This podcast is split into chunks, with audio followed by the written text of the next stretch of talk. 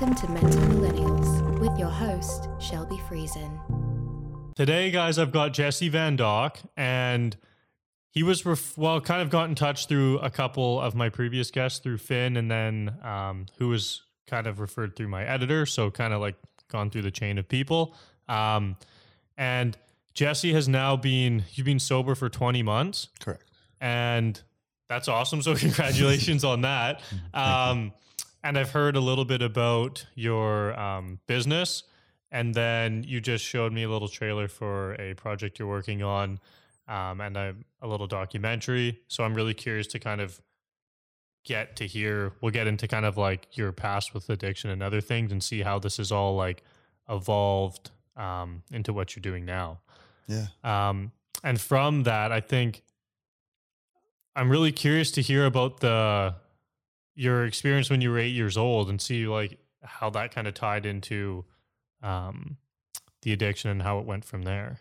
Yeah. So I um, come from a really good family. Actually, my my parents are still together, uh, a brother and a sister, and um, you know my dad worked hard, and just from a young age, I guess I um, I acted up quite a bit. Mm-hmm. And um, I had uh, had some sexual assault happen when I was younger. Um, not in the sense that you know, like I was actually assaulted in a physical way, but um, you know, sexual abuse nonetheless. Uh, I was a babysitter that read me a book about you know, like love making at the age of four. Mm-hmm. Uh, so I ended up getting caught, and I lived in a town of 200 people, messing around with a girl my age. Mm-hmm. And they were like, you know, like the stuff that he was doing, like how does he know? They they assumed that my parents had been raping me. Mm-hmm. So they called the protective services on on my parents. I had to go to um, psychology, like a psychologist, at the age of four. You know, pretty much proving that my parents hadn't sexually abused me. Mm-hmm. Um, and um, and for the longest time, I just kind of thought that that was something that happened, and I dealt with it. And and you know, my life just kept going in this way where I was acting out. You know, I was not really allowed to have a lot of friends because of the way that I acted. Um, I was still being, you know, um, sexual with girls too, and getting caught and having to go to psychology, and it led to a, like a lot of um, isolation for Mhm. myself, um, which led to me, you know, trying to to hang out with older people, um, which again led to more sexual abuse from from older men, and uh, which eventually led into some drug use. Um, you know, I think when uh, I was twelve was the first time that I drank. A friend and his mom was um, a drug addict as well, and she would buy us beer. And you know, Mm. like literally, she would buy us a two for a beer just to you know let us go have fun. Mm-hmm. And you know, at the age of twelve, that's not very good. no, no. So you know, I started drinking then, and then you know, was hanging out with some some other kids that were you know from the other side of town, you know, and, and um, you know, just wanted to have friends. So you know, I Mhm. started smoking weed, um, and and yeah, you could just see this progression over my life of you know, like oh well, weed became my identity. You know, that's how I was cool. You know, I was a stoner guy. I'm the guy Mhm. who like provided people with weed, and that's how I thought that I was liked. You know, I wasn't liked for being me. I was liked for the things that I could do. Right Mm-hmm. and and then yeah that just led into you know hanging out with drug dealers and then i had it was crack and cocaine and and it just kind of escalated over and over again to the point where i was like on meth and i just had had enough. I was thinking about 20 years old and my life had gotten to crap and I said, okay, I want to get out of this. And I'd met a girl, and now I'm I'm putting my my you know like I'm putting my value on women now, right? Mm-hmm. And uh, so yeah, and I, I got clean. I got clean by myself for a good five years. You know, I didn't do anything for three years, and I stopped smoking pot, smokes, booze, everything. And then I, I introduced marijuana and, and alcohol back into my life, but in a normal way. You know, I would use maybe once or twice a month. You know, go out and Mm. get drunk with your friends. You know, and it, I had it quite under control. Uh, and then as that relationship fell apart, you know, everything kind of fell apart. I started drinking even more. Then I was starting to do, you know, like ecstasy with people. And, and then, uh, yeah, we ended up breaking up. Um, I ended up going back to my hometown. My hometown's Campbell River on the island. Okay. It's kind of a rough little town. Yep. you know, like there's a lot of drugs there, a lot of alcohol, and like just you know, like violence too. Like I, I was a scrapper my whole life. Like that was just part of life. You know, drinking Mhm. and driving, scrapping, girl. Like it was a rough, tough town. Mhm. And uh, I met a girl that I'd known since high school. She was a cokehead. Got back into the coke, into the crack, and then I got in a car crash, which led to heroin addiction. And and as soon as that started, it was yeah, it was it gets hold of you pretty pretty Mhm. bad. You know, I tried to kick it I don't know how many times, you know, like I couldn't probably count right now. It, it, I would, I would go to camp and I would quit and I would come back and I, you know, just over and over again. Mhm, mhm. Um, tried um, going to Sunshine Coast um, Recovery Center or uh, therapy in uh, in uh, Powell River. Only lasted, I think, three weeks. I left, and yeah, it just kind of progressed to that. Um, and, and then I met my son's mom, and we had a son, and I was like, all right, I can do this, right? Like I do this for my son, right? And I got clean, and I got clean for quite a while. I didn't use anything. And then the same thing happened, you know. I, I wasn't working on myself. I just thought I was, oh, well, I'm clean, I'm sober. That's all I need to do Mhm. but not doing the work. So, you know, the relationship started falling apart. I started drinking again. And then she took my son. And then when that happened, I just, I went off the deep end. I ended up uh, in recovery in, in Vancouver. It's the first time I heard of recovery, which is kind of like sober living. Okay. So Okay. you go and you live with a bunch- bunch of other recovering addicts. You know, you go to meetings and stuff like that. And they give you like these pro- work projects that you have to do to help you, you know, be a better person, like the 12 steps and stuff like that. Mhm. And yeah, it lasted about 35 days. Uh, after 35 days, I ended up going with a buddy downtown Vancouver to go help him retrieve something from an ex girlfriend's house. We end up in East Van, like on the right down in the east side. I didn't realize where we were going. You know, he Mhm. just said, let's go to Vancouver. Yeah. I was fine for a bit, and then he ended up taking off. And I'm trying to walk back to the SkyTrain, and my brain starts going, and it's like, "Hey, man, there's drugs right there." I was like, "Oh no!" I was like, "Come on, just a little bit." Oh no! Oh, okay. And I ended up using, and it lasted for about two, three days.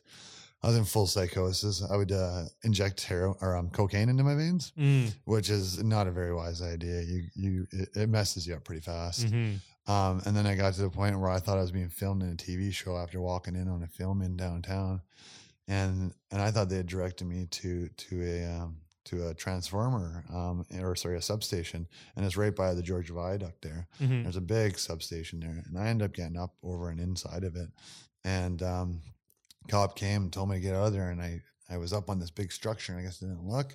And I jumped, and I, I landed on a 230,000 volt transformer and I blew myself up. The transformer luckily blew. and It didn't electrocute me to the point of death. Mhm. And uh, yeah, I burned to 25% of my body. So my whole upper torso is covered in burns. And um, yeah, you think that would stop me from using drugs, but no, I was like literally shooting cocaine in my hospital bed about two months later. Um, you know, and I still have my son kind of in my life. You know, I was able to see him. Mhm. And after, you know, still using, um, she ended up taking him and said, "That's it. You can't see him at all." And uh, yeah, I went, I went really deep into the darkness, and I hit the streets. I, I had a job, you know, I just walked away from it, I walked away from my place, and I literally chose to be homeless. Um, and you know, lasted there for about four months.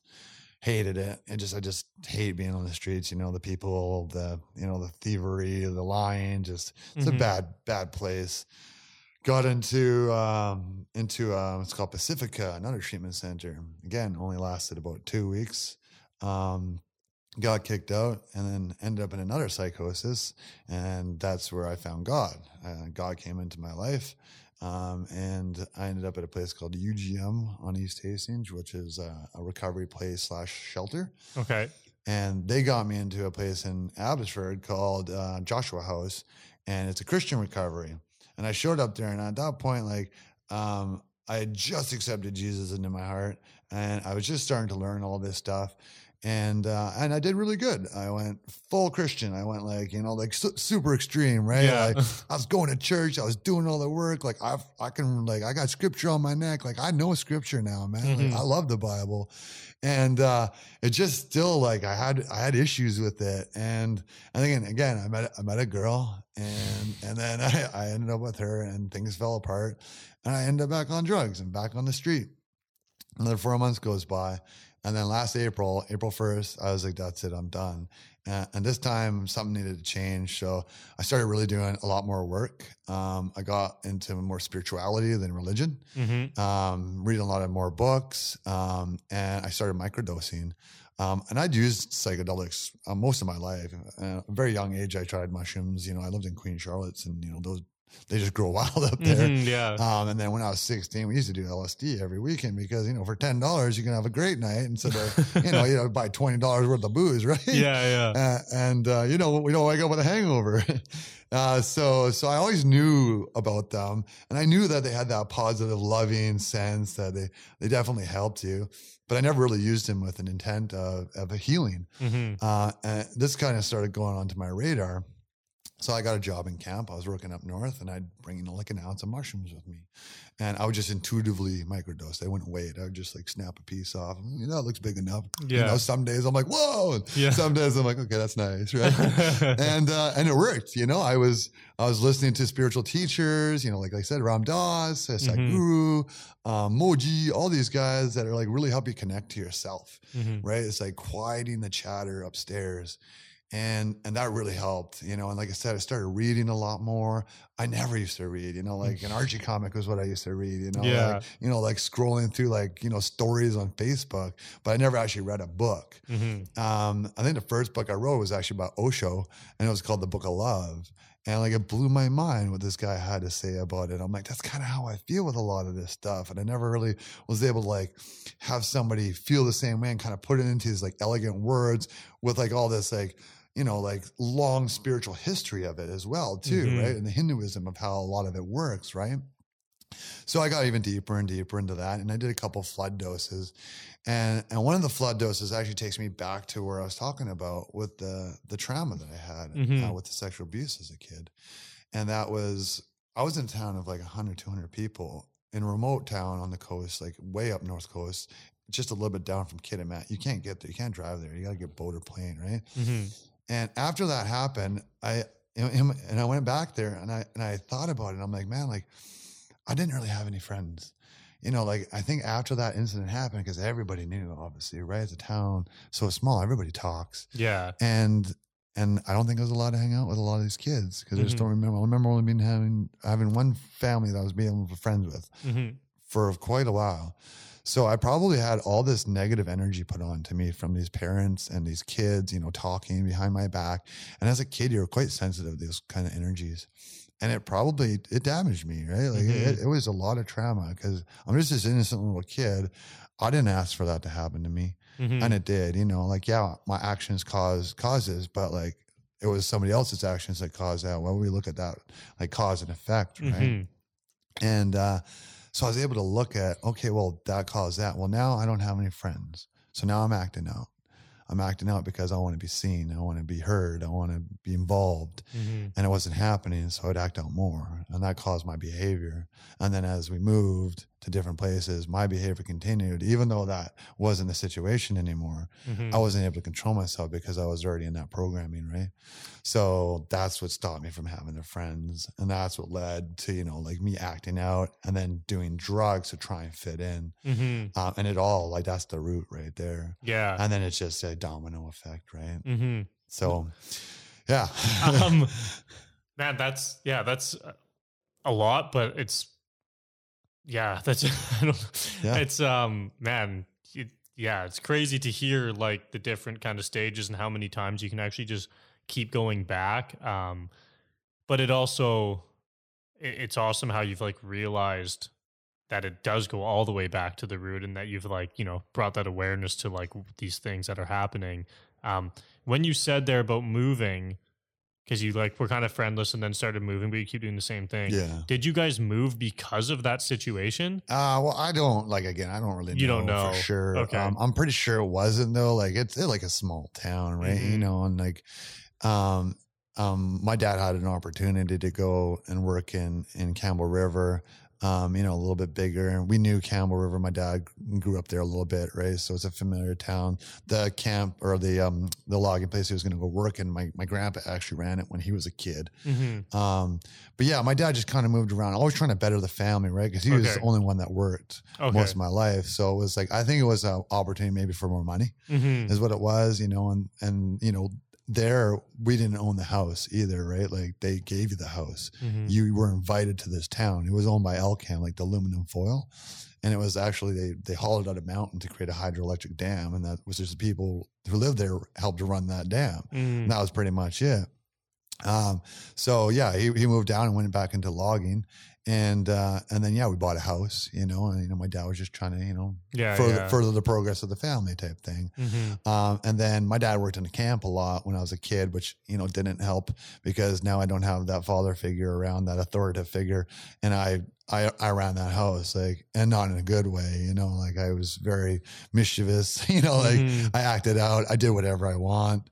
Um, you know, I I learned at a very young age how to manipulate my parents by, you know, saying and doing things that aren't you know kosher, you know, like Mhm. um and and it caused a lot of issues right so um yeah i was like literally the poster child for you know the troubled troubled youth type thing yeah, Like, yeah. i'm the guy that pulled a shotgun on my babysitter when i was eight years old because she locked me in my room for misbehaving yeah you know like yeah that, Yeah. that kind of stuff right so yeah. yeah it was it was it was nonstop like i can go on and on about all the horrible things that i did right hmm but uh, you know, my parents did the best they can when they with what they had, and they did a beautiful job. In all honesty, because my mom is like one of the most loving, caring people that I know. And you know, like even when I talked bad about myself, she wouldn't let me. You know, it was like if I said something bad, it was like, all right, now you got to say five nice things about you. Same with my brother or sister if we talk to each other like that. Mhm. So she instilled that into us. That that's come through in my my older years, right? You know, you don't see it back then. You're just like, ah, stupid mom, right? yeah. But yeah, she really taught me like unconditional love. Both my parents did, right? hmm Um, and um, yeah, they they raised me right. You know, it was hard for them, and you know, they did things that I obviously would have rather not have had done. But you know, like you know, it was also the '80s, '90s, right? So Mhm. things were a little bit different back then, right? hmm But um, yeah, and then I had to move to Port. So from Cam- from Kemano to Campbell River, Campbell River to Port Hardy, Port Hardy to Queen Charlotte, and then back to Campbell River for my youth. mm And so I moved around. Every time I moved, I was able to reinvent myself. Hmm And and that's what I said. Like I would, you know, I moved to Port Hardy and I started hanging out with the bad kids, hmm and and then drugs and alcohol became part of it. And then when I moved to Queen Charlotte's, I just remember sitting there like, "What do you like doing for fun?" And I was like, "Smoking pot." And they're like, "Well, what else?" I'm like, "I don't know, smoking pot." Like that's all I could say. Like, Yeah. what a loser. like there were so many other things I love to do. Like I loved going to hikes and biking and like kayaking and all these things that all I could say like, to be cool was smoking pot, right? Because Mhm. I didn't want to look like this geeky kid because that's kind of who I was when I was a kid too. I was like, I was in Boy Scouts still. I was like 12 years old. I got made fun of that for Mhm. that, right? Like I succumbed to the peer pressure, right? hmm And, you know, like I was at Junior Forest Warden, I was in like cadets and I loved nature. You know, I loved like I can survive in nature now hmm because of it. But all these other kids are like, oh yeah, we're like watching MTV and stuff. I'm like, I'm gonna go build a fort in the you know yeah. in the woods, guys. Like, let's go cut some trees down. you know, let's go biking. Let's build some jumps, right? And that was me, right? Mhm. So. Uh, and yeah, I didn't really fit into a lot of these other cool kids, and I wanted to be a cool kid, right? Mhm. Like a lot of kids did. They want to have friends. They want to feel connected, hmm and um, yeah, definitely, So- definitely didn't have that. And so that's where you started to find that would have been with um, using alcohol and, and Yeah, drugs, right. yeah. Because you, yeah, you drink and then people think you're hilarious, and I became that wild, crazy guy. I was Mm-hmm. that guy, you know, the guy that does, tries to do a backflip off the roof or something like that. You know, Mhm. like oh, I'm gonna drive my bike and go over the truck and a mid, you know, like I was the crazy guy. You know, like Mhm. I'm the guy that you know broke almost broke his collarbone. You know, doing a catwalk into a chain link fence and like you know things like that. Right? yeah, Like, yeah. Yeah. It was yeah, whatever extreme things I could do to make people be like, whoa, look at Jesse. hmm That's what I would do. And and at that time, like in this earlier stages, you didn't see it as like a bad thing No, that you were not, doing right? it. So when did you start to realize that it was like an issue? No. I still have issues with it, you know. Yeah. Like, you know, like I definitely like it's my ego is what it is. My ego Mhm. likes to be seen, right? Yeah. So, um, and I was not a very good person. No, I wouldn't say that. I was always a good person. I did a lot of bad things Mm-hmm. most of my life. I was very selfish, self-serving. Mm-hmm. Um, and you know, like I had, obviously, I still had a heart, and that did shine through sometimes. But a lot of the stuff that I would lie like crazy, man. I didn't Mhm. care. Like whatever it was to get my way, I would do. Didn't matter what was left in the wake. And it causes all these problems, right? So if you lie, it does catch up to you, right? hmm and and it did catch up to me you know um you know i did have a career as a chef um, i was a chef for 23 years i Mm. started when i was 14 years old in queen charlotte's and i did quite well at that like that's the one thing that i did really really well at um but again being a chef as high high substance use, right? Like we we drink like crazy. Like Mhm. there's points in my life where I would drink like a two six at work, you know, and still be fully functioning, and then go out and drink after that, you know, like Mhm. hardcore alcoholic. Um, but the alcohol was never like a super huge issue. It was more like a like this like, oh, summer I drink more, you know, like a lot of people, right? Like you call it almost like normal alcoholism Yeah. you know it's not extreme alcoholism where it's like my my life wasn't damaged in a sense like i'm not losing my job i'm not losing my place you know relationships definitely were affected by alcohol for me Mhm. because yeah I, I would go extreme you know I'm like i'm i'm the guy that's just like oh i can drink more than everybody you know like i'm so proud of the fact that i could out drink most of the like you know people in the world i'm like i can out drink an irish guy an english guy you know like Yeah. Yeah. you know, I'm always like, oh, I just can't wait to meet a Russian. I want to see if I can out drink them with vodka. You know, like things Yeah. like, like what kind of yeah. Yeah. but that's not good to brag, right? You know, that's just full ego right there. hmm So, and again, I didn't really learn to like, obviously, you know about ego, but to like actually understand it is another thing. And I've only just like in the last 20 months have like discovered myself, found the the right modalities to kind of deal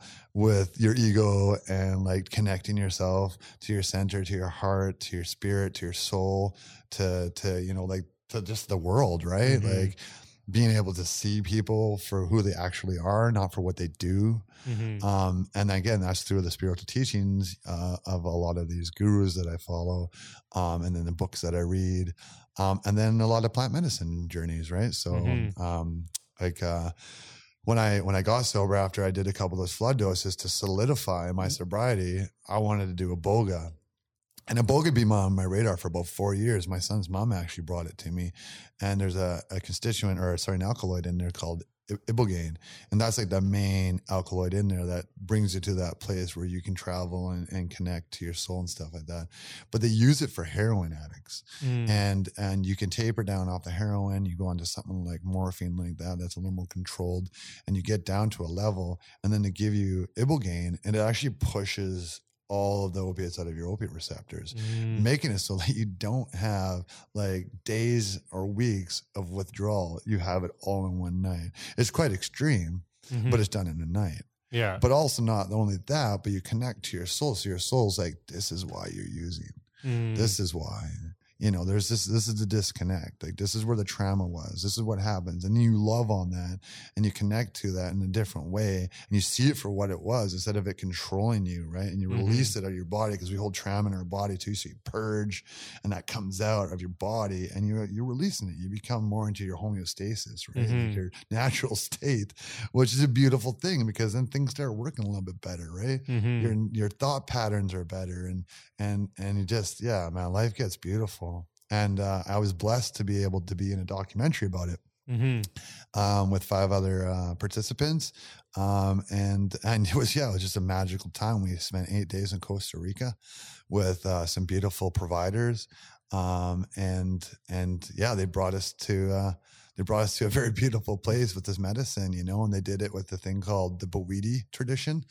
And Bwiti is kind of a way of life in um, like the Central Africa, um, in, in a couple different countries. There's Gabon, uh, Cameroon, and the Congo, Mhm. uh, but mainly Ca- uh, Gabon. And then it's uh, like that medicine there is so sacred that you can't actually take it out of Gabon. It's it's a sacrament. Mm. And these people were trained by a 10th generation Bwiti guy that came to Costa Rica and trained them in the ways of, of their people, right? Mhm. And, you know, they go to Africa, they do initiations where you take iboga for four days and you dance and they play music, you know, and you connect and and it's pretty intense, you know. And and and my teacher, Gary Cook, is is a beautiful human.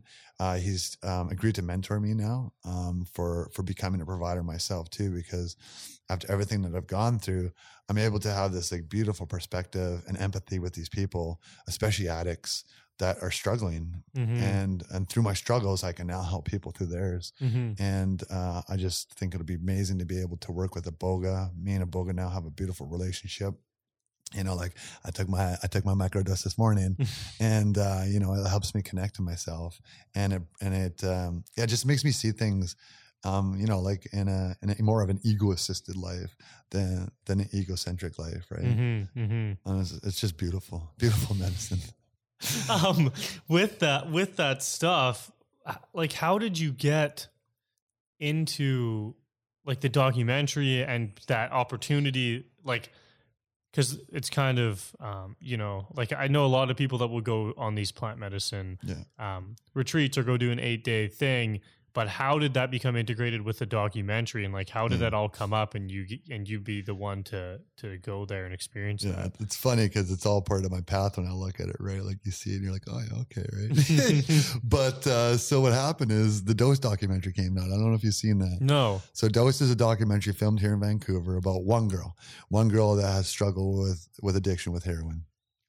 And they start by giving her microdoses with mushrooms, and then they give her a couple flood doses with what, mushrooms. what's a flood dose? Um, so like a flood dose is like a larger dose, Okay. right? So a macro dose, Yeah. right? So, um, and you know, like yeah, she gets some benefit out of it, but like mushrooms are very beneficial, but you know, for someone that's got deep, deep trauma, sometimes you need a little bit more, or like super high doses. Excuse me.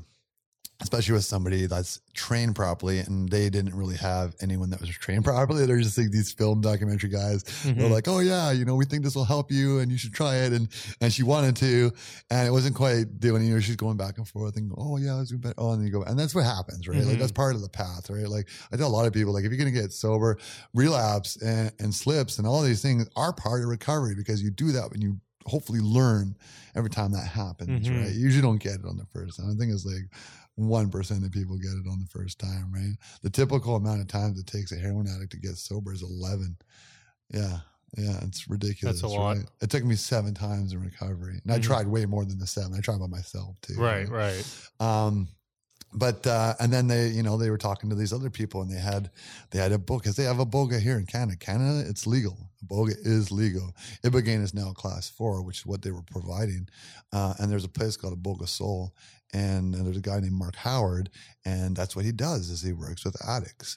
And so she goes in there and she does iboga, and yeah, she's been clean for I guess I don't know, like three years now, Mhm. something like that. And uh, and uh, my girlfriend at the time was like, "Oh, there's this dope documentary. Do you want to go see it?" And I was like, "Yeah, sure, awesome." I saw she sent me the info and bought the tickets, and I was like, "Sweet." So I'm checking out the website, and that's when it dawned on me because I was like, you know, like I've been sober for I forget what it was now. It was like maybe like six months when she sent me this, Mhm. and it dawned on me. And I'm like, okay, the mushrooms have been doing really good work with me. I'm like, but I know what this medicine is going to do because I've researched it before.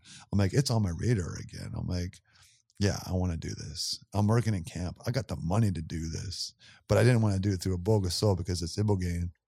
And I'm like, I wasn't an addict anymore. I didn't need 30 days in treatment Mhm. right? And that's what that program is like a 30 day program. I'm like, well, maybe I can find something a little bit less. And and so there's this little, you know, little click thing on, on the website and it was Iboga Wellness Center. And I just clicked on it and I was like, oh, cool. All right, cool. Yeah, no, this place. I'm like, Costa Rica. Yeah.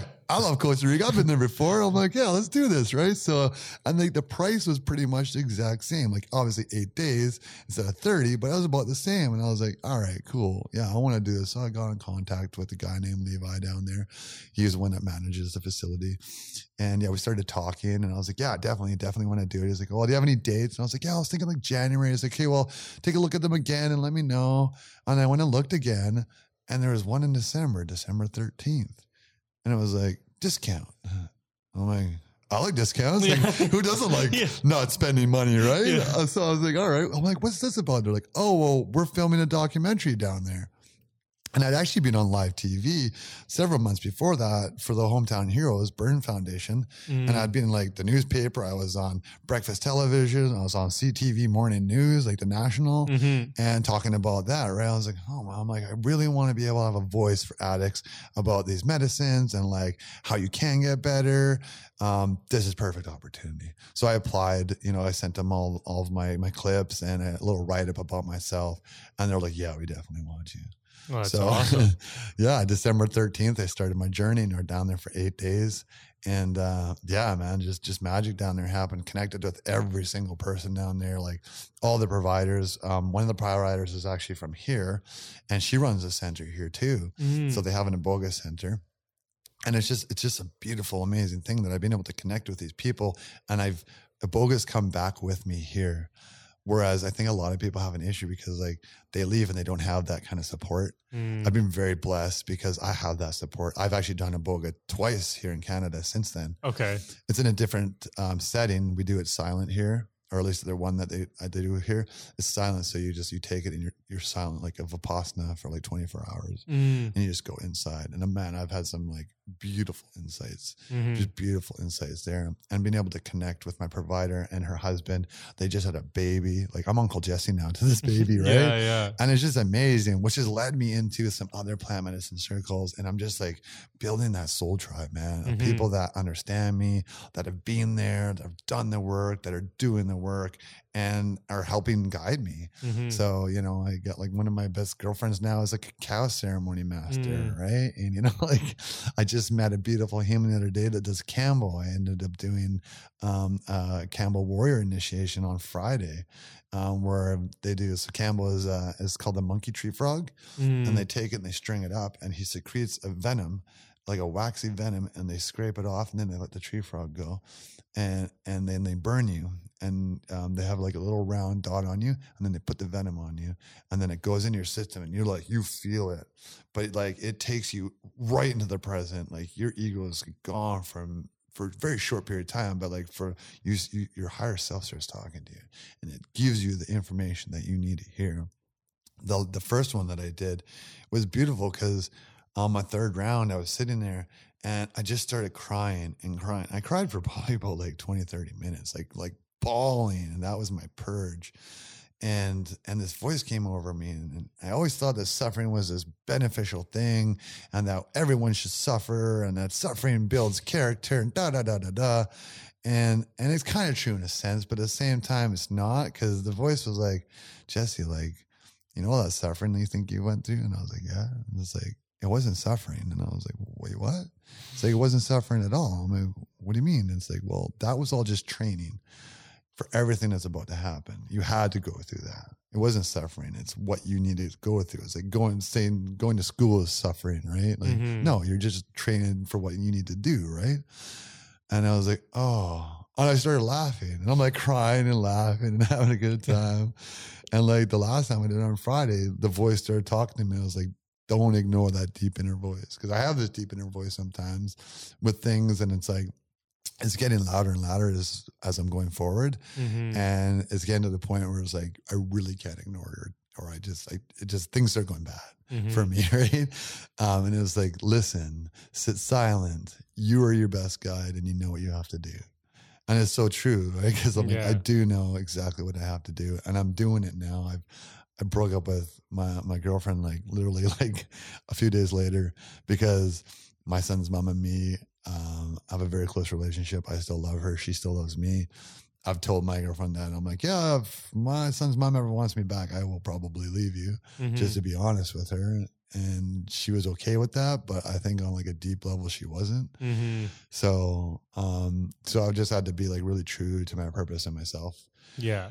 And yeah, it's it's just like nonstop, and it's great because um, after I did the iboga, I uh, I was using mushrooms and DMT and things like that. You know, still continuing that, and uh, in a in a mushroom journey, I got gifted the the idea of the microdosing company because like again, it'd been on my radar from doing it myself, and I wanted other people to benefit from that, and like it was weeks before that, and I saw like on Instagram, I'm like, there's microdoses. I'm like, what's going on here? Like, people are selling mushrooms on Instagram because I'd only just gotten Instagram like just over a year ago, Okay. right? So I'm like, whoa! I'm like, people selling drugs on what? like, I'm like, okay, cool. I'm like, but I'm like, okay, well, I want to do something a little bit different. So like, the, the one thing about my microdosing company is I use a lot of different herbs and and uh, vitamins and superfoods. Like I use medical mushrooms from you know Pirica Mhm. with Finn, right? Like that's how we connected. Okay. Right. So he, he's my mushroom guy for the medical mushrooms, Yeah. you know, and I love their products. They're great products. And then I got like all sorts of different things. I use like moringa in there. I use like niacin, Mm. um, you know, um, magnesium biglycinate. Like I, I put all these different things in there. So I came out with four different blends. I got one which harmony, and that's based off Paul Stamets. So Paul Stamets is like one of the world's best mycologists, and he's got the Stamets stack he calls it, and that's lion's mane, psilocybin, and niacin. And so the the psilocybin, it's a nootropic, right?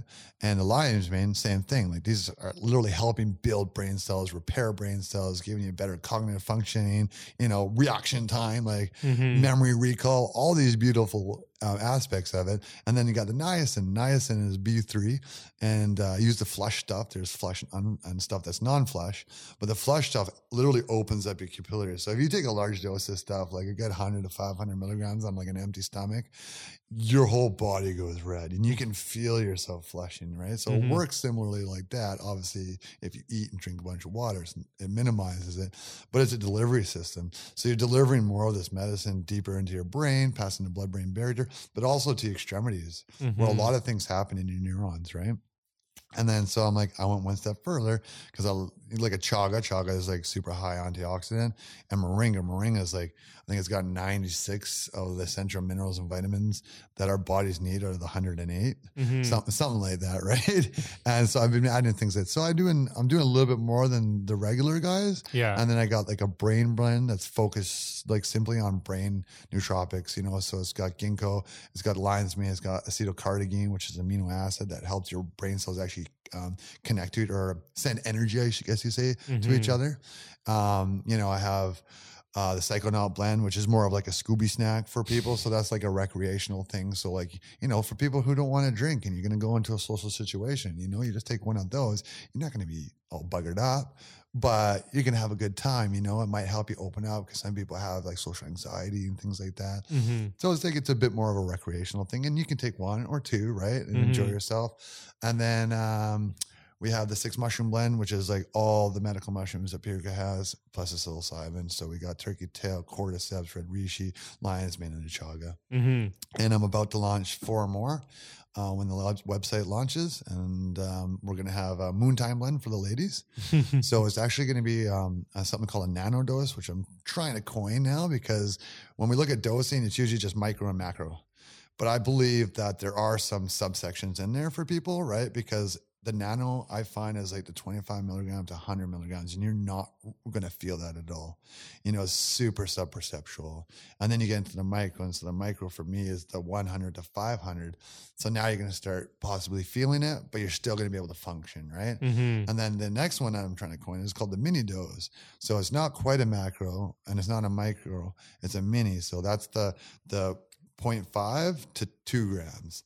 So Mm. you're gonna definitely feel it, but you know, you're not gonna be super buggered up too. You know, obviously it depends on the person too, because some Mhm. people are more sensitive than others.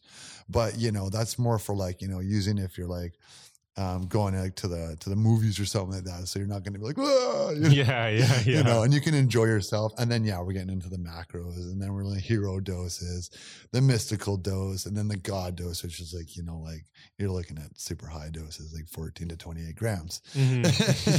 so that's when you're, you know, full transcendence. You're going to possibly leave your body and Mhm. earth and possibly te- talk to some entities and Yeah. things like that, right? Um, but yeah, it's, it's a beautiful medicine. We also going to have uh, a heart blend. So it's based, you know, all these medicines work on your heart.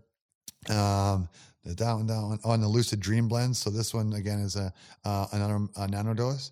Um, and we'll be having stuff like melatonin, passion flower, hops, valerian root. So it's going to put you to sleep. And it'll have such a small dose of psilocybin that it won't keep you awake, but it'll just help induce those beautiful lucid dreams, right? Or vivid dreams, right? And, Mhm. and yeah, it'll, yeah, we got a couple different things. I have a, I'm working with another uh, company that does uh, extracts. okay. So they actually pull the psilocybin out of the mushrooms. So now you don't have that organic material. So a lot of people have the issues with their stomachs. And that's because of the organic material. So it'll just have the three alkaloids, the baeocystin, the, the psilocybin, and the psilocin. Mm. And so you have a much cleaner experience. So people who do want to do higher doses and do have that stomach issue, they can take something like that. And we'll have some gummies too, you know. oh yeah, yeah. You know, Why not? got, you gotta sell gummies, right? So yeah, um, and yeah, eventually we're gonna have like an actual trusted partner site because to me, uh, mushrooms is all about connection, right? Because we literally look at mushrooms and the mycelium. The mycelium connects the forest together, right? It's literally how plants talk to each other. They actually send information through each other. So it's really about connection. So that's why when you do mushrooms, you feel connected to people. Mhm. You feel connected to nature. You feel connected to yourself. It's all about connection. So I don't want to be in competition with people. I don't Mhm. think it's healthy to be in competition with people. I want to align with the people. I'm here to help people. You know, like we we can all benefit from this. You know, I'm not looking to be a millionaire from this. I really Mhm. not. I don't want a million dollars. I honestly don't. Mhm. I think it would be very damaging to me. I can like make money and put it towards things, but I don't want to have a bunch of, you know, disposable income. I think Mhm. disposable income is like a silly word and a silly concept. Like if you can dispose of your income, then you should be giving it to people that need it. Mhm. Right. So, um, and eventually um, I'm going down to Costa Rica to do the training, like I said. And with the, the company, I just want to sell it to, you know, produce some money to be able to provide for myself and my family when I go down there to work on the Iboga training and to open up a center of my own, Mhm. which is, you know, the dream of opening up my own wellness center Mhm. and be able to help other addicts. Cause again, that's, that's my big passion. Yeah. Yeah. So your long term plan is actually um yeah, to to make an exit with the company Yeah.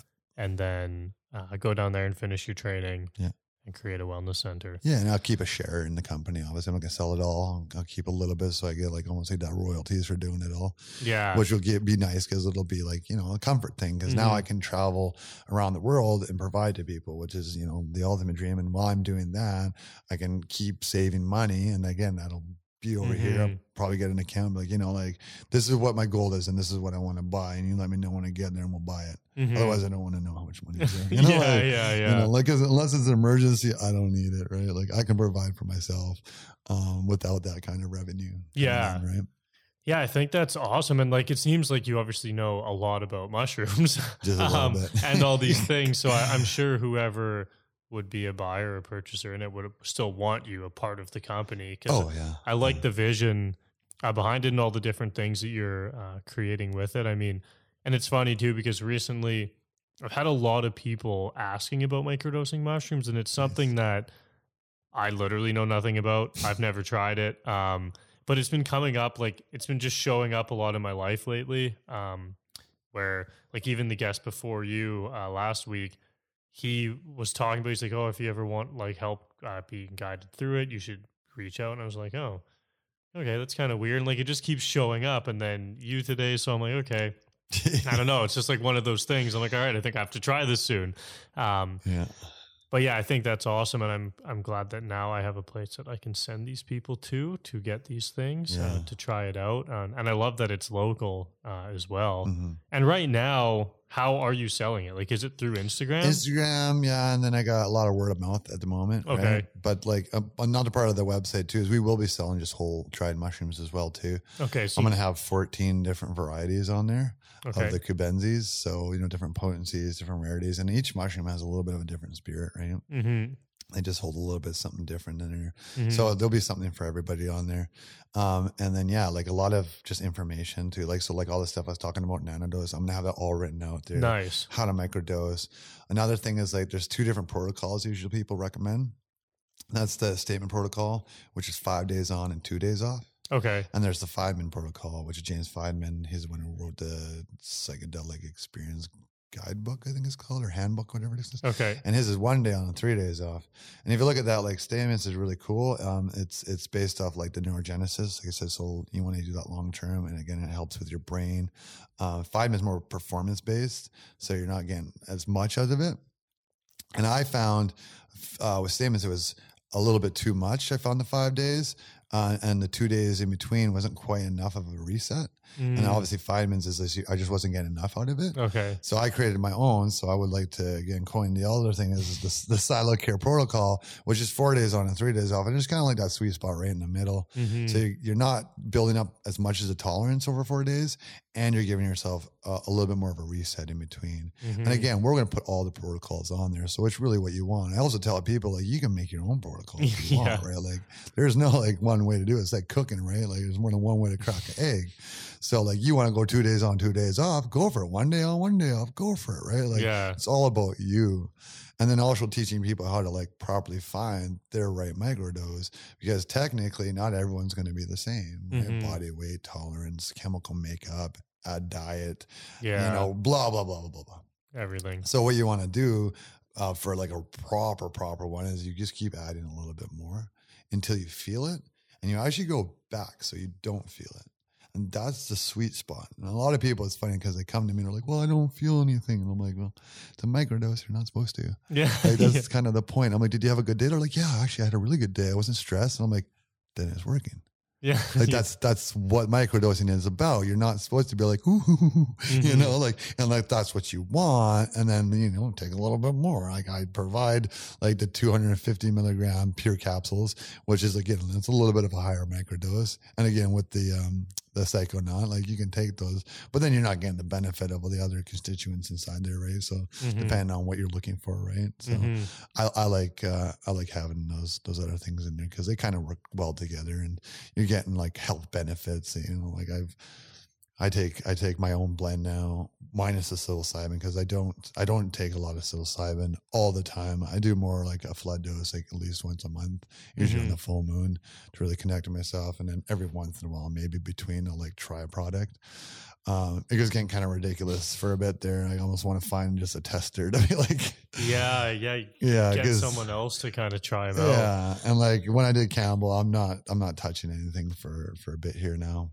Yeah. And um, I'm again I'm on a I'm on a microdose schedule for iboga for a bit here to like just connect with the medicine again. hmm Um, and so yeah, it's it's really like knowing yourself too, right? And and taking breaks is a really good thing, you know, because now it's like, well, we're relying on this. Like, is is the only reason I'm like this because of this, or is it because of me? hmm And and so like a lot of the guidance that I give people too is like how to properly microdose. You can't just take a microdose and be like, oh, my life's gonna get better, right? Like that's no, there's no such thing as a magic pill, Yeah. right? You need to do the work, right? The the microdose helps you connect to the work you have to do. Mm. So it's it's about setting intentions. Like, okay, well, what is your intention with microdosing? Oh, I have anxiety, I have depression, I'm a procrastinator, you know, my relationship's not doing good, I'm an angry, whatever it is hmm that's what you need to work on and and by thinking about that that's how the mushrooms work right because it works off of the 5-ht2 receptors which is your serotonin right and what that does is it creates global connectivity and helps to bypass a lot of those networks that are like your auto response it's your default mode network so your higher memory is what causes you to react sometimes because that's just what your programming is but it kind of bypass so you're like you're about to be like "Ah!" and you're like oh wait like i don't need to react like that you know, Yeah. like my favorite example is like when you're driving in a car, somebody cuts you off. Most people's reaction is like, ah, but I'm like, why? Yeah. Why do that? It doesn't really make sense if you ask me because you're getting yourself all worked up. You're now releasing cortisol in your body, which is a stress hormone. You're making yourself feel bad just because that guy cut you off. He doesn't care. He No. you know, like you know, like you're not actually like hurting him or he, he's not wising up because you got angry. The only person you're hurting is yourself by doing that. So with these kind of medicines, you you kind of notice that, and you'll be like, ah, oh, oh, well, you know what? That actually doesn't matter. And I don't need to react like that because it's not healthy for me. And I'm like, I'd rather be happy. And so I've learned to a point where it's like nothing in this world takes away my happiness except for me Mhm. right? Like it's true. People are like, "Oh, you made me feel like that." I'm like, "No, actually, it didn't. My actions didn't make you feel like that. It's your reaction to my actions. What you should do is be like, I don't accept this. I have a boundary. I won't put up with this. And if this keeps happening, then I'm going to leave. And then you're going to be a happy person instead of just reacting all the time to all the things that keep happening to you, Mhm. right? So you end up changing who you are uh, on a deep level. And that's part of the integration. So once you realize these things, it's about putting them into work. So there was a great analogy I learned actually in Christian recovery called the aha. So the aha is epiphany for the A. So that's realizing something. You're like, oh yeah, no, that's how things are, Mhm. and that I shouldn't be like that.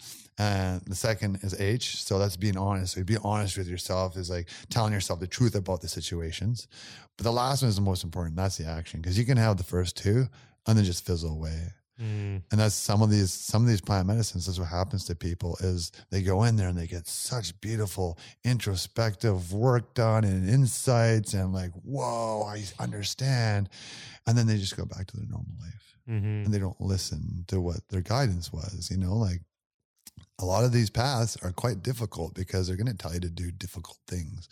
Leave your partner you know the friends that you have are not good for you. The family that you're hanging around with aren't good for you, You know, the job that you're in isn't good for you. And a lot of these things are going to come up and it's hard to walk away from that stuff because we're Mhm. programmed into attachment right? We're like oh well that's part of my identity. And you almost feel like you're dying when you leave these things because that's who you are. That's who you think you are right? Mhm. and and then yeah it, it yeah it takes a lot. And a lot of people have a lot of troubles with that i've seen people that do a lot of plant medicines and they're still stuck Yeah. you know they've done I- they're like, oh, i've done ayahuasca like 10 times i'm like then why are you snorting cocaine Mm. like i'm pretty sure your soul's not saying oh yeah cocaine's cool you know like so and some people just won't wake up right Mhm. and yeah you can't force anyone to wake up you know they'll wake up when they're ready to wake up right Mhm. and they can do plant medicines over and over and over again but they need to be ready Yeah. they really need to be ready right to to do the work and yeah without the work you're just going to be stuck hmm Yeah, I think that's uh that's a really good insight with the action piece there because I mean, I just kind of see that with everything. It's people are always kind of like maybe Yeah. looking for a quick fix or Mhm. even like with the microdosing, I feel like a lot of people that reach out um they go to it because it's something they can quickly uh, consume. Mhm. Um, but I think what's great is that at least it it offers at least those things offer an insight. Um, I think more so than like a pharmaceutical. You're obviously not Oh, going to get anything spiritual out of that. At least like at least you have the opportunity to get something and take action. So it's giving you the first two uh, sometimes. So Yeah, I always tell people, I'm like, if you're gonna abuse something, abuse mushrooms because Yeah. like they're non-habit forming. They they don't do anything harsh to your body. The one thing that could happen is psychotic break, and mhm, it doesn't happen very often. You have to be in like a really bad setting or have some pre-existing conditions for that kind of stuff to happen, and do like super large doses too. Mhm. Like the chances of having a psychotic break off a microdose are like next to none, right? Yeah. Like again, you'd have to have like a precondition, right? Um, but yeah, it's it's yeah, like I said, like people who drink, you know, socially, I'm like that's that's abuse right there. Mhm. You know, like and alcohol is horrible for you, like super horrible for you. oh yeah, So I'm like, yeah, if you're gonna go out and have some fun, yeah, do mushrooms. I'm like, if you're gonna recreationally do mushrooms all the time, sure, go ahead, right? Like Mhm, you're not gonna hurt yourself. Like the mushrooms aren't gonna hurt yourself. You might hurt yourself being Yeah. silly, but you know Yeah. that's not directly related. You know. no, Um. So yeah, like, and they they are yeah they they've been around for thousands and thousands of years, right? Like this is mhm, something that's not new. Um, and then if you want to go deep into that, you know, we look at like it, was it was caused by the church and things like that because when you do these mushrooms, you get insight into like what God actually is and and like Mhm. how God works and that you are God and that you're the universe mhm, in in the form like you're the formless and form right now and that we are all the same we all come from the same thing and that none of us are different we just have different programmings and different paths mhm, right? So if you can get to that point where you look at everybody as yourself on a different path, then you can forgive people a lot easier, right? And you don't get angry at people, and yeah, it just it makes life a lot easier for you, right? Because you're you're not judging people on what they're doing as good or bad. Like obviously we have to judge people, but we only judge people on how they benefit us, right? Mhm. So like, oh, are your actions, you know, healthy for me? No, well then I gotta leave you. And that's a judgment, but it's called a healthy judgment, right? mhm, And you, you know, you start changing your talk because you look at the world and man, like so many people that I'm around, they they they're self-deprecating when they talk, like, oh, what an idiot, and oh, like I'm just a I'm, I'm worthless, and and it's like you hear that a lot, and man, Mhm. your soul just groans when that happens. It's yeah, it's it's damaging to you. Your body's listening to you. Your soul is listening to those words that are coming out of your mouth and the mhm, ego doesn't realize what it's doing until you have that awareness. mhm. So yeah, it's it's just raising awareness, you know, raising vibration and yeah, really tuning into to the proper the proper path to go down, right? Because man, Mhm. we got so many options and and it's hard out there, man. It really is, you know. I still get stuck in a lot of things, right? So, yeah. you know, it, it's it's only been 20 months for me, you know, and, uh, you know, and learning how to do stuff like manifestation too, you know, and that's the whole thing with like the whole positive mindset, right? As above, so below, right? If you're thinking positive things all the time, positive things start happening to you, right? Mhm. You can, you can make things happen just with the power of thought, but it's hard to, to actually get there because I've, you know, I went 37 years and people would always talk about it. And I always kind of understood, yeah, you know, but I never quite got it. Didn't click. Mhm. You know, you talk about like the book The Secret, you know, and things like that. And that's literally what they're talking about, right? It's like manifestation. And uh yeah, once once once it clicks, man, it's it's beautiful how it flows, right? And you just you don't fight things, you surrender. You're like, okay, well, if this isn't working, and then it isn't working, I'm not gonna push it. I'm not gonna force it. And and then and then it's like, oh well, okay, well now this path is here because I've chosen not to try to go down this hard path. You're like, oh wow, look at that one's wide open and it's super easy to go down. Mhm. Oh, well, this is so much enjoyable, and I'm getting to the same place, kinda. Yeah. So, yeah. Yeah, it's a much better way of life, that's for sure. Oh yeah, yeah. And like the the benefits that I've reaped just in the last twenty months, like um, um, my my son, I didn't see him for three years because of my addiction, and that was really hard, you know, and and that really helped me to surrender and accept um, things for where they were. Like, because acceptance is a is a big thing too, right? Like, we just need to accept that this is the way that things are, and and and kind of love on it, right? Like, if you look at my knuckles, it says amor fati, and that means love your fate. So no matter what happens, if it's good, bad, or ugly, you gotta love it. Mhm. You know, you might not necessarily have to like it, but you gotta love it, right? and and then yeah, you get to that beautiful point where you know, like yeah, life. I was I was torturing myself, constantly thinking about like when I would see him and how all this and that, and I'm like, well, no, it's gonna happen when it's gonna happen. What's the point of trying to live in the future if it hasn't happened yet, right? Mhm. So I got to a good point, and just uh, not this last weekend, but the weekend before, I was able to see my son and be reconnected with him and be a part of his life. And to me, that was like the ultimate goal. like Mhm. for me in the last three years, is to be a good father for him. And I left it up to his mom to kind of decide. And and and we've been gotten closer. And you know, yeah, like all the positives are just never ending. And the fact that I'm able to help people now, and that like giving to me has become a beautiful thing. Like being of service, giving my my time, my money, my energy to to people that that need it has become so rewarding. And like that's what fills me with joy now instead of like taking which is what i used to always do right? It was like what can i get from people? And now it's like what can i give to people? Yeah. so it's great right? Yeah, it's an awesome switch to make. yeah yeah Not easy. yeah yeah it's living heart centered is what it is instead of ego centered right? Mhm. Mhm. and it's it's a hard switch man. It's really hard because like man that's what we do most of our life is building that identity up that ego up right? And and and we got to look at it it's like it's not our fault man. Like we're programmed a certain way. Like you know like you're born into that family. You didn't really some people say you could choose it right? Like it depends how deep we want to go into this conversation but yeah like you were you you got into that situation and and then they programmed you uh, and that program was passed down from them. So that's what they call talk about is that generational trauma. Mhm. so and that comes through man. And, and you can't you can't help that stuff. What you can do is you can heal from it though. Mhm. and you can stop it from being passed on. That's the only thing you do. You can't help that programming right? No. it's, it's it's over. It's done. But you have a responsibility to try and do something about it now. Mhm. and and that's where the work comes in right? And it's it's yeah it's like forgiving them and seeing like hey they did the best that they could even if they were horrible to you.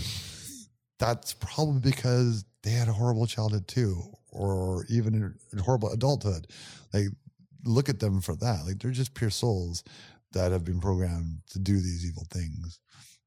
I don't think anyone's truly evil? No. i just think they yeah they were programmed to it's like a robot man like i'm gonna tell you to go destroy this building oh okay well choo, choo, choo, choo. Well, you can't what are you gonna blame the robot for doing that or the guy that did that Mhm. right and then it just goes back and back and back and back so we forgive and we clear that ancestral trauma and then we we we work on it and then like my son i can't wait you know like because i can't i'm so happy that i am the person i am today because the person who i was when i was with him probably would have programmed him pretty badly Mhm. you know and i'm glad that i wasn't there for the last three years because i was in a dark place you know and now i'm able to talk to him and show him and teach him what I think is at least the right ways now. And I'm Mm. still going to do messed up things probably and Yeah. probably program him some weird ways. But he's on a path now where like it'll be easier, I think, for him than it would have been if I was still in his life, Mhm. which is a beautiful thing, I think. yeah, Yeah. Waiting till the right time. Yeah. Plus, he's gonna have a plant medicine dad, so you know he's gonna he's gonna be have some. He's gonna have a couple journeys, I'm sure, when he gets a little bit older. Mhm. You know, if he chooses so. How old is he now? he's five. He'll be six in February. Nice. Yeah. And so, are, are you are in touch with him now? Yeah. yeah, Okay, cool. yeah. I gotta go. I'm going there on Friday to see him again for Awesome. the second time. Been talking to him on the phone, and yeah, it's good. You know, it's it was it was a rough it was a rough day though because like he didn't recognize me, Mm-hmm. didn't know quite who I was, even though Mama had talked um, to him about it. Mm-hmm. and uh yeah it was it was rough but it was fine you know at the same time because i'm like i was just happy to see him Yeah. and he got really close to me like really fast and his mom was like you know he's not usually like this with people like he's definitely like he knows a little Yeah, I bit feel like they can feel it. well like intrinsically like deep down and he like he was sitting on my lap and like i kept like kissing him on the nose and he would lick my cheek you know Yeah. and we were having fun and like towards the end of the day he kept saying hey you and i was like hey like for i was like you can just say jesse or you can call me dad and he kind of was like like i didn't think he quite understood still Yeah. and uh, he's like, I like the name Jesse. I was like, okay. And then, and then when we got to the hotel, he uh, he was like saying something about his dad because his mom has a partner right now. Okay. And and his mom was like, well, for like, remember when I was talking about how this morning we're gonna see your dad and it's your real dad, and he's like, no, like he just didn't remember, right? Yeah. So I looked and I was like, you don't know who I am, do you? And he's like, no.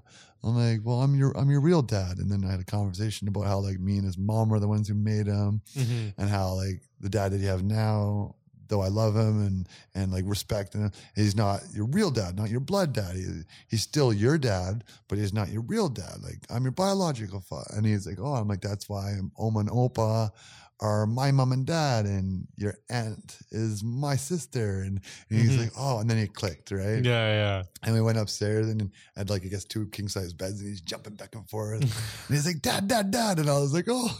You know? so he got it finally. And Yeah. So like, and he's yeah, he's, he's just a beautiful little guy, and it's so blessed to be able to be back in his life and yeah, to be the the person I am now. And it's great because even with his mom, like I'm able to to be uh, more of a support to her now than I ever was because I can actually like sit and listen to people instead of always yeah. trying to control the situation and you know fix the situation and put my opinion on everything that's said you know i can just sit there and you know just Yeah. just listen and, and and hold space for people and and then when i do talk i talk from from my heart instead of my ego and Mhm. you know just yeah it's made all my relationships a lot better Yeah, I think well, not many people can really. I think listening's a lost oh yeah. a lost art um, nowadays, and being able to do that and and not trying to be forcing with her too, right? You're just letting the time come, and I think that obviously all of that just makes it so much nicer for her uh, and your son and everybody.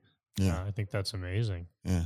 Yeah, I've become a master of flow now. People like make plans and they're like, "Oh, I'm sorry." I'm like, "Don't say sorry. It's cool. I'm enjoying myself." Yeah, Um, I think it was Eckhart Tolle was talking about if somebody comes up and you've been waiting for them, and they say sorry that you've been waiting, and say, "Oh, I wasn't waiting. I was just enjoying being." hmm And that's a beautiful thing to me because, like, I do. I'll just like I'm never like waiting for people. I'm like I'm always just doing something, and whether it be in my head or on my phone. I'm like looking just out and enjoying.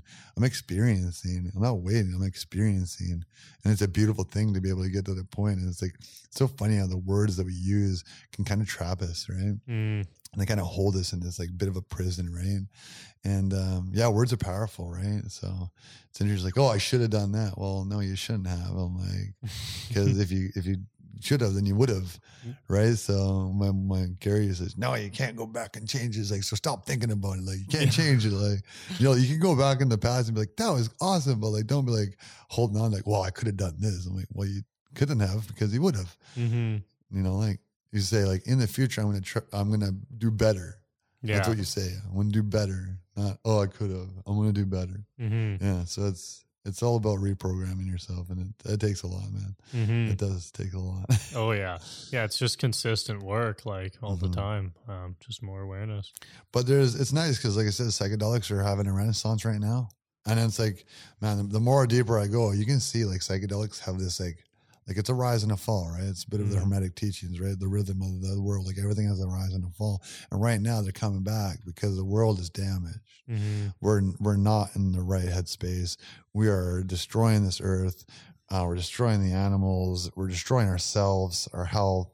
Um, you know, we're, we're greedy, and and yeah, something's got to change, and it needs Mhm. to change like pretty darn quick, or we're not going to make it past like you know, Yeah. like like yeah. There's only gonna we're gonna be like hiding in bunkers. hmm Uh, it's going to get bad. So there needs to be a huge shift. And the nice thing about the psychedelics is that brings us back to connection hmm where we actually care about these things, right? And we start realizing the impact of our actions, even on small things, right? Like like the the type of food that you're eating, right? Like I learned about vibrations in one of my my medit or in one of my plant ceremonies, and and the medicine was talking about how the medicines that we take tune us in at this high frequency, which is allows us to see past this realm, right? Mm. To see like because our eyes only have a spectrum of like this out of this, right? And hearing and all these things, we're able to see a bit more. And you can't describe it when you come back here because we have no reference for it, right? It's like a, Mhm. it's like a 2D being trying to describe a 3D world to another 2D being. Well, there is no up and down, so how are they going to say up and down if there's no up and down? Mhm. So it's hard to explain. But what that does is is is now that they're coming back and they're becoming more popular, we got places like Oakland, uh, Santa Fe, Ann Arbor, and DC that have decriminalized all plant medicines. We got um, Oregon that decriminalized all drugs and legalized psilocybin for Mm. therapeutic uses. In Canada, we've had four people on end life therapy being approved with a Section 56.1 exemption stating that they were allowed to use psilocybin for end of life therapy. And then on November 5th, they had a lady in BC that was approved to use it for depression. That's the first person for depression in Canada, which is a huge deal. So Mhm. this is happening. We have different companies um, like oh, what's it? Um, Neomine, NeonMind is one of them that are doing research at UBC. Um, there's a couple other ones that are doing it, and they're getting licenses now to Mhm. produce psilocybin for research purposes. And the next step is allowing these people to have medical scripts from doctors, like what happened with marijuana. Mm. That was the first step. You can get a medical license to grow marijuana, and then you can get a medical license to to consume it. Mhm. So that's how we're going to connect it at 1st Mhm. and then it'll kind of do that. There's a lot of parallels with the mushrooms and the marijuana, and it's kind of going on the same track. Might be a little bit faster than marijuana, just because uh, to, you got to go through it. So we can kind of mimic a lot of these laws. Just use mushrooms instead of the, the terminology of marijuana or whatever Mhm, they're using for the mhm. terminology, right? But it's very similar, right? yeah, yeah. So it's going to become a lot more available. And that's kind of like I would love for my company to be something like that, right? So it's something that you can use and it's approved. You know, I have Yeah. a, I have a, a, a legal grower, so I don't have to worry about getting busted and a Mhm. legal facility and I don't have to worry about that again. But, you know, like Yeah. whatever it might be. But like this is medicine. Like, and, Um, and one thing about our company too is like when we make all our stuff, like we smudge it all. So I use either Palo Santo or sage or something like that we smudge we get it all set up and then we smudge it. And when we smudge it we speak prayers over that stuff. We set intention into our medicine.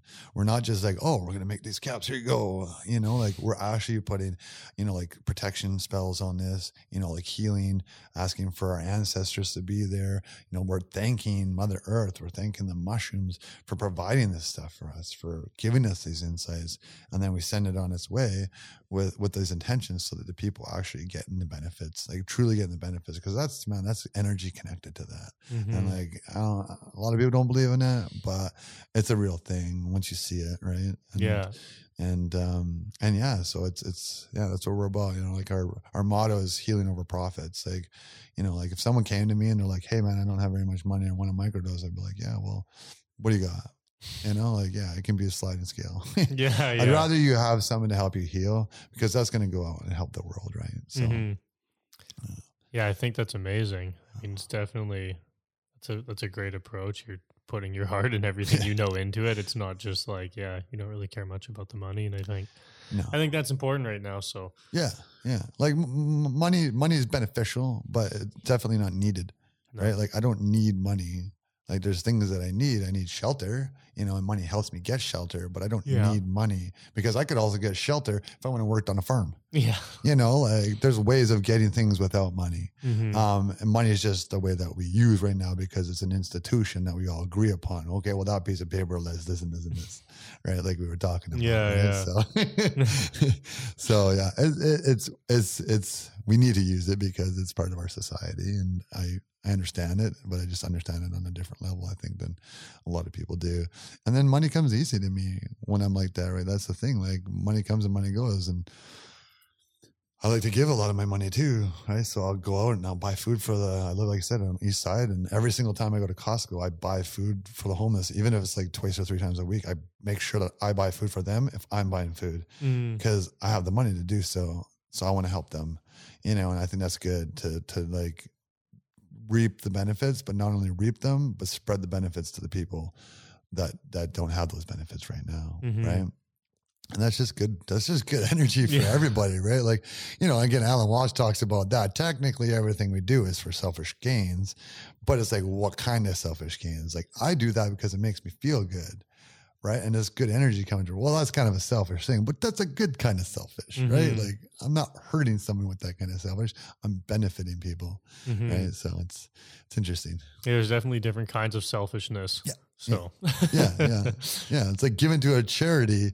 You know, like these rich people give to charities, and they're doing it because they're getting tax write-offs. But that's a good thing because at least they're helping people to get those tax. So yeah, yeah, it could be doing a lot worse. it could be doing a lot worse. You know, they're buying Maseratis. You know, Yeah. Like, yeah. So yeah, it's it's it's great, right? So you, yeah, my Mhm. my path has been a very interesting one, um, to say the least. Um, but I've had a lot of love and support along the way. You know, a lot of people that have believed in me and that have set healthy boundaries. Um, you know, like my parents at one point said, "No, you like you can't come home. Like we're not helping you anymore." And I had to go into the streets Mhm. and that was the best thing for me, man. Like, I uh, I know it's hard. Like, it must have been super hard for them to have to see that and witness that. And like, literally, my mom would be like, "Yeah, I just every time the phone rings, you're like, is it going to be him?" Mhm. You know, when we got the fentanyl epidemic, you know, and, I did. I OD'd, I think, four times on fentanyl. So yeah, Jeez. I've died a lot of times. Yeah. yeah yeah and and so that's a scary thought and not only just my, my parents but like you know all my aunts and uncles and friends and most people didn't think i was going to make it out of there you Mhm. know i was i was pretty bad right Yeah. um but again it was it was all part of what i was supposed to do i i did a dmt journey one time and i got to meet one well two of my guides it was a girl and I, I went to this weird office it was almost like a government building or something like that. It was weird, right? And I go into this office and there's a big desk and she's sitting there and there's a guy behind her holding all these files. And and I was silly because this is after iboga and I kind of know what my purpose is. Well, I didn't kind of I knew what my purpose was after iboga. And and I was like, oh, I'm gonna do some DMT. I'm gonna ask ask what my purpose is. Like just like stupidly, right? And I go there and they're like, What are you doing here? I'm like, um, what's my purpose? And she looks at me and she's like, What? Like you know. And I was like, Oh yeah, that's right, I do. I'm like, yeah. She's like, like, you know what you signed up for when you when you went down to earth. Like you accepted this assignment. We knew you could handle it. You knew you could handle it. Now go down there and do it.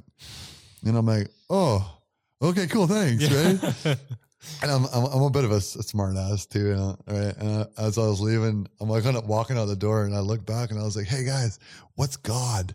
Real quick, right? And they're just the girl like rolls her eyes, and she's like, "Oh, you mean the like eternal energy source that fuels everything?" I was like, "Yeah, that one." And then I boom came back to Earth. I was like, "Okay, so that makes a lot of sense, right?" Like, yeah, oh, that's funny. yeah. so and and then yeah, I, I can't do DMT anymore because they've banned me. Every time I do it, it scares the ever loving crap out of me. They won't let me back there because I'm asking too many silly questions. I got a purpose now, so yeah, you could. yeah. So, but yeah, some some amazing journeys. Um, and there's more more plant medicines that I'm I'm going to be going down because one of the things that I really want to be able to do is um is is help people decide on what plant medicines that they want. Yeah. So like not everybody um resonates with different medicines, right? Because there's ayahuasca, there's iboga, there's Huachuma or San Pedro, it's the cactus, peyote, um, you know, mushrooms. Like it goes on and on and on, and there's Mhm. all these different ones. So um, I want to be able to at least try them once to be able to be like, okay, that's what that experience is like. And then what I can do is like listen to their story, listen know what's going on, and be able to be like, you know, like you know, like like ayahuasca, from what I understand and have heard and read, is a very feminine, loving energy. You know, like boga is a very masculine, like slap you upside the head, like like shake you, like this is what you got to do Mhm. and it's not really soft at all, you know. And mushrooms is is definitely like a connection one, like I said. So it's the different, well, like I said, the modalities and, and Mhm. how they work, you know, like even like cacao or like rapé, and there's there's so many different things, and it's just like building these this like this tool belt right and it's Mhm. empty right now and i'm just putting the tools in as i'm going right so it's like okay well what needs to get fixed here all right well this is a tool that helps fix this. This is a tool that helps fix that right? And um and yeah that's what it is. It's it's more like giving the people the tools to fix themselves is Mhm. what it is right? Like you know the, they, they talk about shamans or providers or medicine people and they don't do the work right? They just provide the space the medicine and the guidance if things are going rough for you to do the work right and Mhm. they're the people that have gone through it before right? That's literally what a shaman means right? It's like a, a dream walker.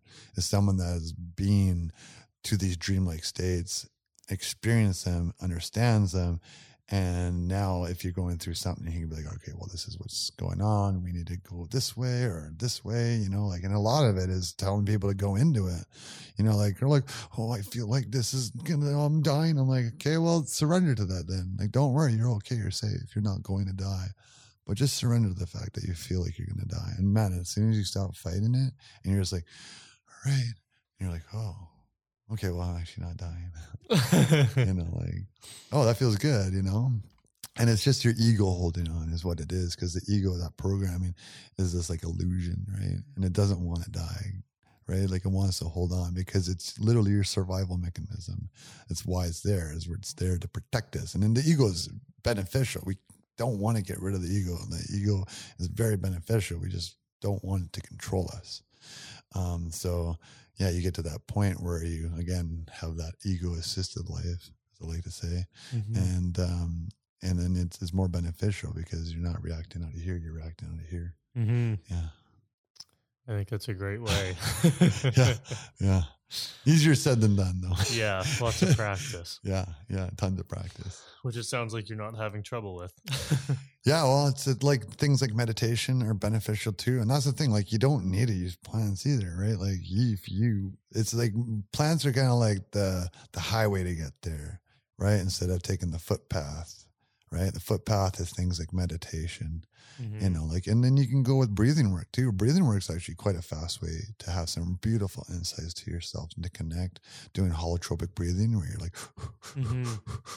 for like an hour, it's really hard to do. Mhm. But then when you stop, you feel like you're in a psychedelic state. Well, You are in a psychedelic state, right? And psychedelic doesn't necessarily mean plants, right? It just means that you're going into your brain pretty much, right? Mhm. Yeah. So the psychonaut, right, is someone that psycho um, comes from the uh, the um, the Greek word um, what was it uh, um, mind, right? And then and not is this sailor, right? So it's technically like a mind sailor, someone who can travel through your mind Mhm. and and kind of find what you need to find, right? Mhm. And then there's things like lucid dreaming too. Like these are Yeah. beautiful things that it can work for you, right? Like it takes a lot of training to do that too, right? Like, you know, checking your palms every, you know, couple hours, checking your fingers, reading stuff, and asking yourself, Am I in a dream?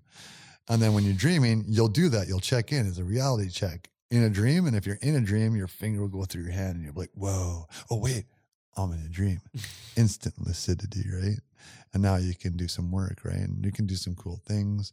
Um, astral travel is very similar to that. So there's some different techniques you can do for that as well, um, through meditation, and you know, also like um, in the Bwiti's thing where you can just stare off in the distance, like pick a point, like like look at that, that socket and you're just staring at it. And just try not to blink and you just stare at it, stare at it, stare at it. And it actually activates your third eye.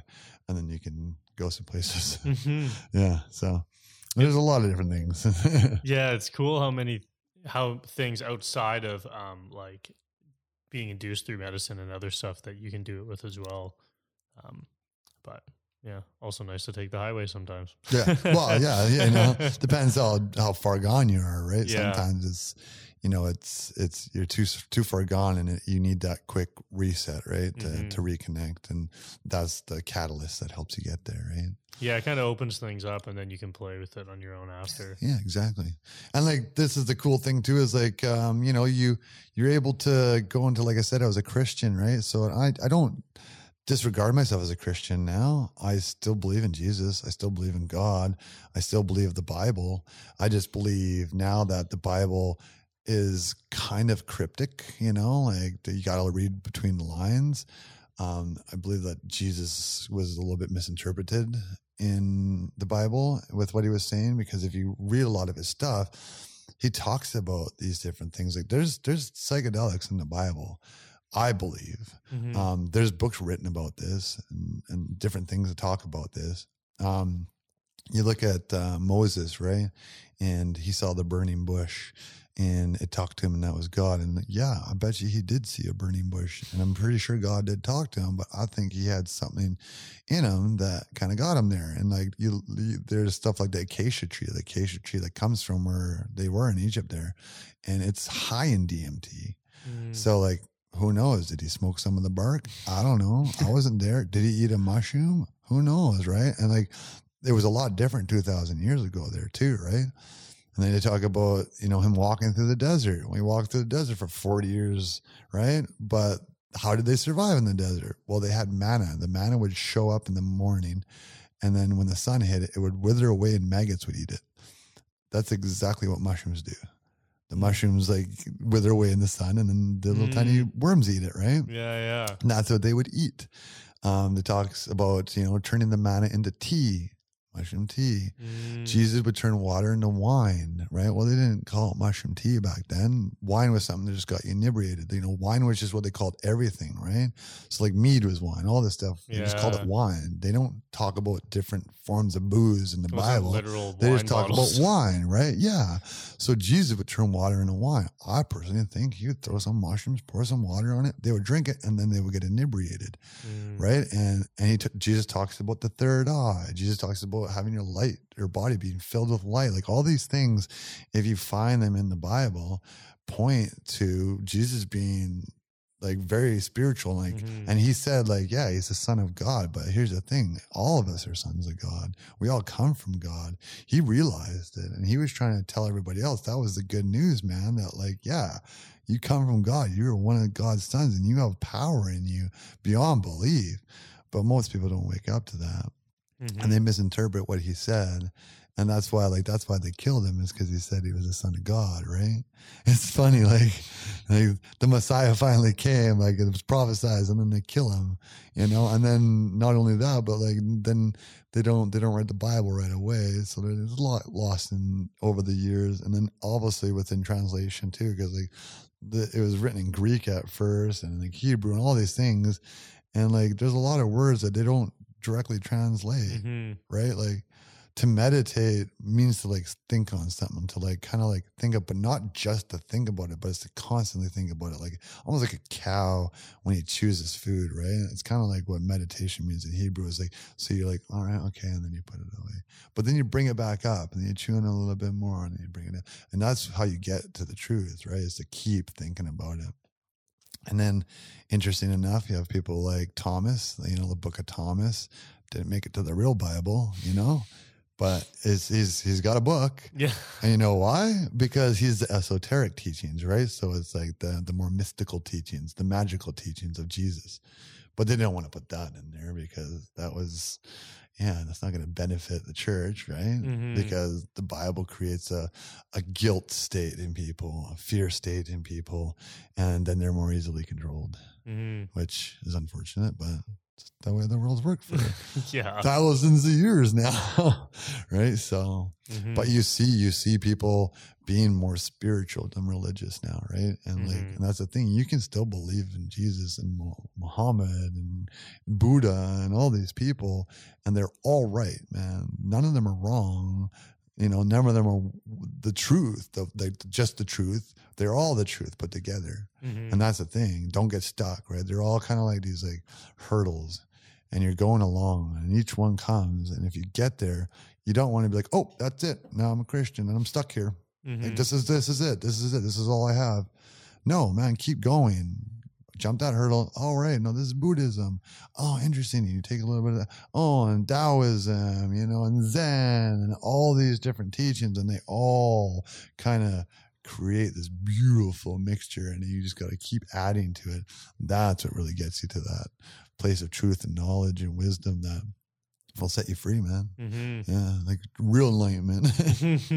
yeah. yeah, I love that. Like, kind of trying everything on and, and taking what makes sense and and building an overall truth Yeah. uh, around it. Yeah, that's that's pretty much what they were trying to tell you to do, you know. and they're giving you like these guidelines of how to get there, and they all pretty much say the same thing, and that's the beautiful thing, right? Mhm. And it's like you like a Buddha, right? Like people like you know, like the monks who sit there and meditate. And Buddha didn't reach enlightenment while he was sitting there.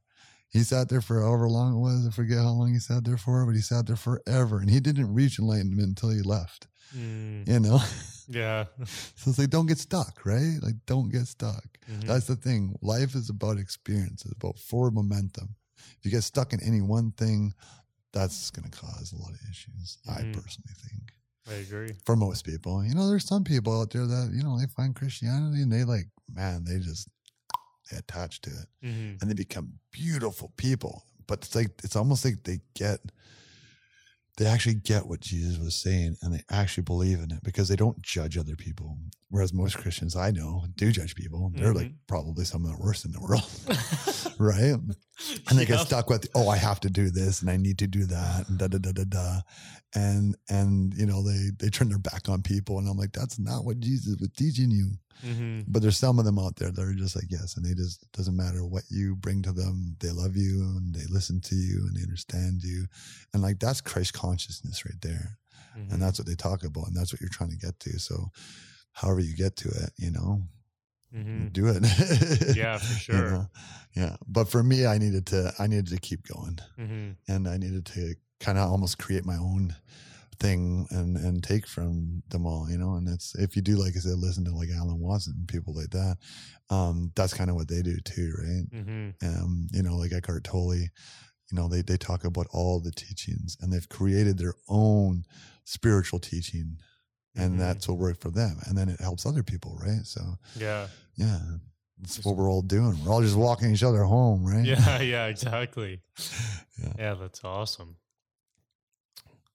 Well, that's uh I don't know. I don't know where I don't know where to go with it now. I think man, we've covered so much stuff. Yeah. Um I've yeah, I really enjoyed listening to you know your perspective on all this stuff and and how your journey has shifted and and your thoughts and and things on on your beliefs. It's it's inspiring and it's cool to see you, um to see all this all of that.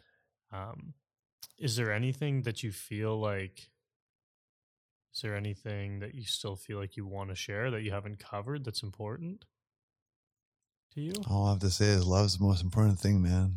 You know, you gotta love yourself. That's Mm-hmm. that's what it's all about. Find yourself, love yourself. Because when you get there, man, everything's possible. Like you'll be able to love everybody truly. And, and love is not just love. Love is forgiveness. Love is acceptance. Love is surrender. It's all those beautiful things that you have to come to, and they're all based in love, right? mm-hmm. And uh, yeah, so it's all about love, man.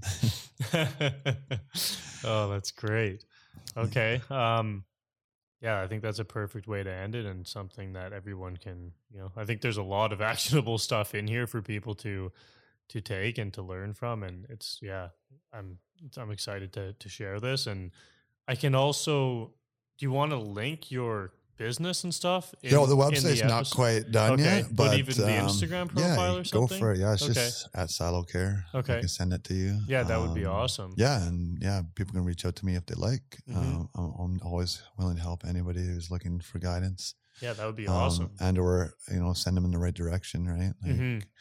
Not everyone's going to resonate with me. No. but you know that doesn't mean you should stop. Right. Like we, there's there's lots of people out there that you know, especially there's like the masculine, feminine Mhm. thing too, right? So um, if Yeah, there's any ladies out there listening and they need some guidance, I know some beautiful, beautiful uh, medicine women out there that are just more than willing to help. Help, Mhm. right? So Yeah, that's awesome. Sweet. Well, yeah, we'll link everything up so everyone knows where to go uh, Awesome. for more information and to get in touch with you. And perfect. yeah, man, I really appreciate you coming out and doing Thank you. this. And uh, yeah, it was a pleasure. Yeah, my pleasure. Okay. Cheers.